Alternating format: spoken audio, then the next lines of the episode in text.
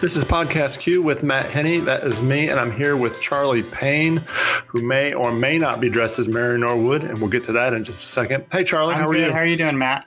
I'm good. Charlie is the Secretary of Historic Atlanta and chair of its LGBTQ Historic Preservation Advisory Committee and was recently awarded a fellowship for his work on preserving LGBTQ historic resources in Atlanta. More on that in a minute. But I want to say Charlie popped onto my radar in 2017 as a political activist when he was working on the mayoral campaign of Cathy Woolard. And it was during that campaign that he dressed as Mary Norwood, another candidate in the race for Halloween. Better still, as the story goes, he ran into Norwood at Blake's that night while dressed as her. And that is one of my enduring memories from that campaign. So, you know, Charlie, the first question is do you still have the costume? Oh, yeah. I might have put it on a few, few weeks ago. Just kidding. All right. Well, thank you for uh, uh, playing along with me on that. And we will pivot back to preservation. So, when we talked with you last October for a profile with Project Q, you discussed what sparked your interest in preservation. And at the time, you said, quote, Atlanta has a unique story to tell, and it's time we fully embrace it. So, what did you mean by So that? What I mean by that is the Atlanta, like the state of Georgia and the Southeast United States, we have all different types of history. Um, and one of those histories, of course, is LGBTQ history. Um, but there's also history that deals with um, other underrepresented communities and also uh, preservation activities that are more connected towards architecture and George Washington slept here arguments.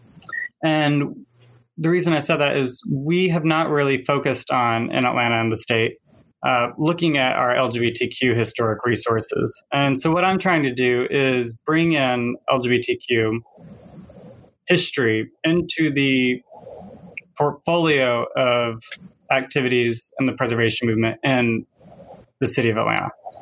Why is it important to protect LGBTQ spaces? So, uh, that is a question that I find quite interesting because there's multiple reasons why you preserve. Typically, we preserve for either architectural slash beauty or to preserve stories. Here, we're preserving more of the stories. Um, of course, some of those sites may have the other, but we are. It's important to preserve these spaces because they connect us to our own histories and our community's stories. I think a good example is the Michael Hardwick House here in the city of Atlanta, where in 1982, a City of Atlanta Police Department um, officer um, arrested a gay man for having consensual relations in his own home. And it changed the community across the United States. And it's when we lose those places that really are unique to our city's history, I think that is a huge loss. Because um, we can say, oh, look, this is where this significant event happened. And we can embrace that, yes, it might have been something bad, but in the long run, after that case came out and the Supreme Court ruled that Georgia sodomy laws were legal, that is when the LGBTQ community and allies actually came out and pushed and did marches to get all of those sodomy laws repealed. Um, and, and so that is a major aspect of it. But I think another important topic when it comes to LGBTQ preservation is that LGBTQ historic sites and spaces are oftentimes in particular nodes and corridors around the cities that they're located in. Um, I think good examples of that are Little Five Points, Midtown, Cheshire Bridge Road. All of those spaces used to be a lot more uh, heavily uh, concentrated with LGBTQ activities, but now we're seeing that thinned out. And I think what we're going to start seeing in the next few years, if we don't preserve LGBTQ spaces creatively using historic preservation, I think when one goes down, it could cause others to go down with them because all of these spaces live off each other. Well, And so, how did the LGBTQ Historic Preservation Advisory Committee, how did that come, come to be? So, I think a good way to talk about this is um, a few years ago, there was the threat of um, Burkhart's closing. And that started a lot of drama. I'm sure you can remember. I'm not going to go into that. Um, and then, in addition to that, there was the issue of Blake's and the creation of the hashtag I am Midtown group.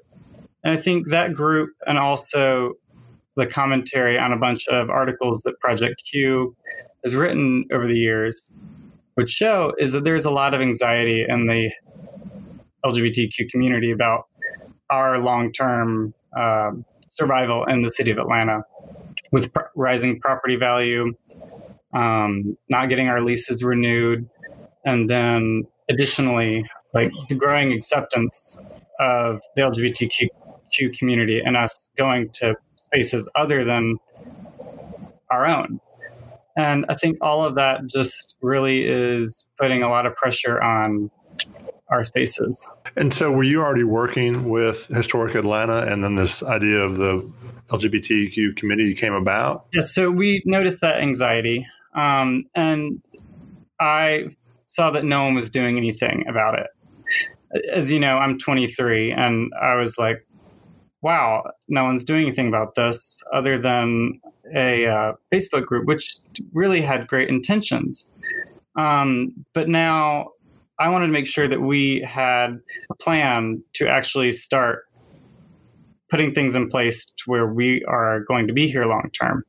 And so in May of 2019, I decided to work within Historic Atlanta, which I joined about a year and a half before um, as a co-founding member, and it was that at that time in May of 2019 that I decided I would lead an LGBTQ special committee at the time is what we called it. Um, so I looked at what was going on, and I reached out to several people that were very big in either the community engagement aspect of our community, and also uh, historians like Dave Hayward and Gil Robison, and other people like Abby Drue, who have a long history of working in the city of Atlanta.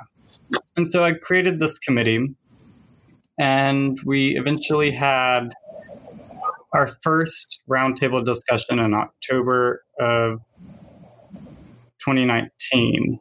And it was well attended uh, with city officials, state officials as well. That's where it all took off. And so now the committee has a strategic plan. I think you updated it this summer. There's a website, there's a budget that's already been partially funded. What else is in that plan? So we have a few things in that plan. It is, um, I think there are five things. There is a PR campaign, of course. I think a lot of people don't understand the importance of preserving these spaces. I think you already allowed me to touch up on that of why it is important. Another is erecting historic markers at places that have either lost too much integrity or have been demolished at those sites. And then we would also like to protect a building under the City of Atlanta Historic Preservation Ordinance. That ordinance is being rewritten, um, and we'll see if later in the year we can work with the city to locally designate a LGBTQ site as historic. That is a tool that really should only be used for some of the most urgent and significant spaces. And then we also are creating something called a historic context statement. And that historic context statement is a huge deal in LGBTQ preservation because we haven't really established what is historic when it comes to LGBTQ history. Um, LGBTQ history has only even been out of the closet, you could say, since about 1970, and that's some of the earliest stuff. So we're talking about a lot of spaces that have historic value under 50 years old. And so for cities and states to look at these sites, they can't really understand them as they are. We need a historic context statement and a, a framework to evaluate and identify these spaces. And so it, it sounds like it's a mix of maybe protecting some existing buildings, but then, for example, like a marker that would, for, for like Back Street, for example, I don't know if that's in the plans, but that just is a, is a prominent LGBT place uh, or has a prominent place in LGBTQ history that might might be uh, a prime place for a marker. So it's kind of a combination of those. Yeah. So I would say that direct preservation, which goes into the um, designation activities. Um, then there's also recognition, which deals with um, historic markers. And also, um, if we were to ever nominate a site to the National Register of Historic Places, that would fall under the recognition category as well. But then the third is planning.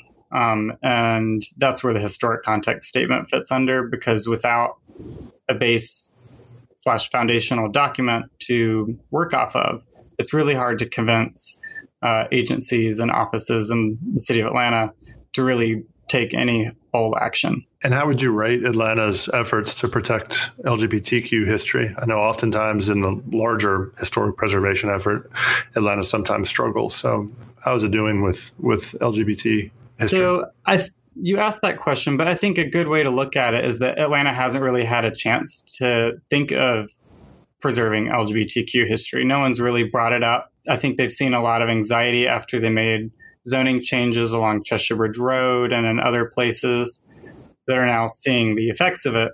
But there, no one's really thought about, oh, hey, here's LGBTQ spaces, here's historic preservation. These spaces are historic. Why don't we actually try to preserve them. Oftentimes, preservation gets stuck in its own little world, and oftentimes that falls into architecture um, and landscape architecture. The city of Atlanta will probably do a good job in the long term.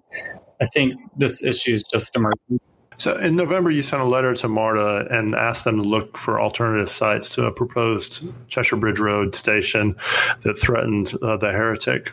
Uh, and that space has an LGBTQ history that dates back to the early 70s. What? Why are you concerned about the building, and what's been the response from MARTA? Yeah, so we sent that letter to MARTA, and we haven't gotten a response from MARTA still. I would uh, definitely believe that MARTA would have shared it with their consultants that they had hired already. What MARTA will be doing is that they got this historic property. We I say historic, but it's also hard to really deem it historic without having that context statement.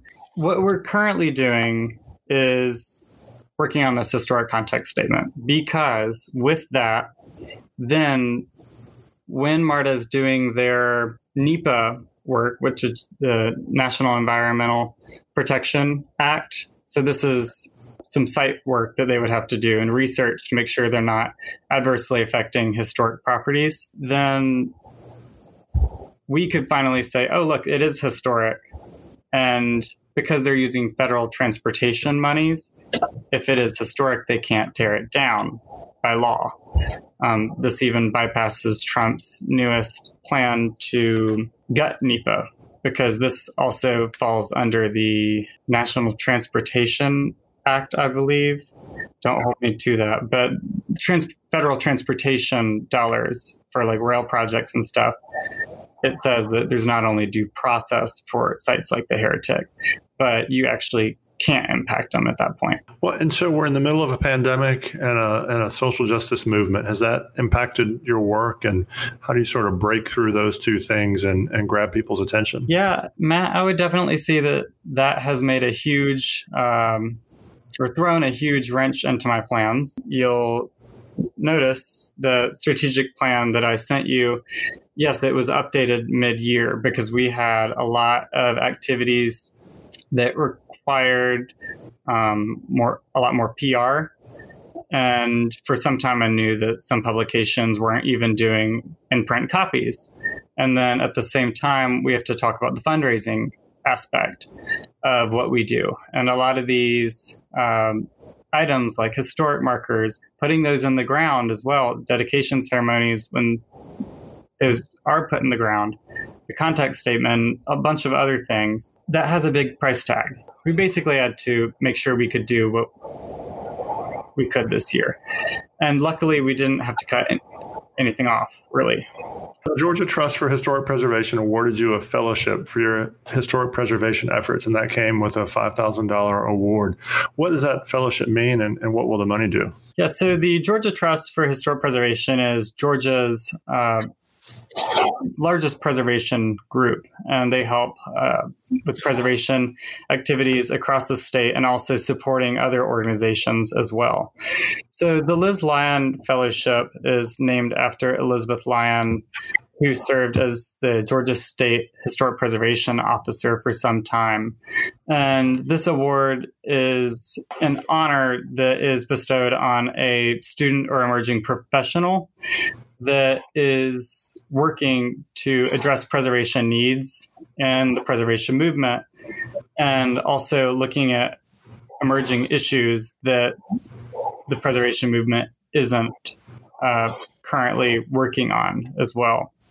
And LGBTQ history certainly is something that the state of Georgia um, has not had a very strong history of doing any work in when it comes to actual preservation um, in any city across the state as well. Um, there are no sites um, on the National Register or state register in Georgia for an association to LGBTQ history. And the city of Atlanta also doesn't have anything either. And so, what we're doing here is we are an emerging issue in preservation, and it's a new topic to the movement. And as I said earlier, we, would like to expand the diversity of the movement. So the money associated with that will go towards generally all of our uh, goals and the committee. Um, particularly, a large amount of it would likely go to the historic context statement, but as you know, we have several other initiatives we would also like to fund. Um, fundraising is also going to be a very important part of this. We have several uh, great sponsors like the Georgia Trust, National Trust, as well. Um, but we also have to thank MailChimp, our newest corporate sponsor, for their uh, generous donation to make sure that we could do the work that we do. Um, but that five thousand dollars will definitely go towards everything that we're working on. And what what started your passion for historic preservation? That's what you studied in college, right? Yeah, so my passion for historic preservation started in Druid Hills. I was attending Woodward Academy at the time, but I think I was about 16 years old and I lived in a house on Villa Drive. Um, that house is named Villa Miraflores. I ended up putting it on the National Register of Historic Places. Um, that was one of my first preservation projects. Probably still one of my most substantial because putting something on the National Register is a lot of work. I would say that when I lived in that house, I was also across the street from another house called Briarcliff Mansion. It is the home that belonged to Asa Candler Jr on what is now Briarcliff Road. The street was named after the house at a later time. And I realized that even though it was in a historic district, uh, it, the home was in disrepair. Um, I mean, by no means would you say it was not. There were holes in a lot of the uh, windows, glass all over the ground. Uh, it was overgrown. Um, and so I tried to contact Emory University several times and try to get a few more answers. Basically, what I realized is that they don't have a plan for it. Even today, they still don't have a plan. They purposely exclude it from all of their master plans. Um, I think because they eventually want to do demolition by neglect. Although I will say lately it's in better shape because some movie studios have moved into it and they're using the mansion. Kudos to them for actually keeping it in a better uh, state now. But that house launched a huge campaign for me at 16 years old. I tried very hard to campaign for that house at the Atlanta Preservation Center and in the community, going to meetings, and uh, eventually we got enough support that I think it pressured Emory into renting it. Well, so what can uh, what can people do to help the efforts of, of the committee? The committee's efforts, um, as you know, there's a pandemic. It's really hard right now to do in person events and anything of that nature. Um, but as we move forward, we definitely still need uh, financial support. Um, but if people want to learn more about what we're doing or donate to this cause, um, we would definitely ask that people go to our committee's website, which is historicatlanta.org slash LGBTQ dash committee. There you'll be able to learn more and well, and that kind of gets segues to my last question, which is where can people find you and follow you and find out more about the work that you're doing? People can find Historic Atlanta on Facebook, uh, Instagram, Twitter, um, our website again. We're oftentimes in the middle of a lot of programs, um, and I'm excited to say this is one of them. If people have any questions about anything in the community, feel free to reach out to Historic Atlanta. And we're always here to support any efforts to preserve historic places in and around the city of Atlanta. That's what we do.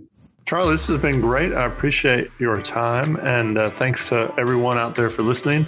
Subscribe to Podcast Q to keep up with new episodes and follow us at theqatl.com.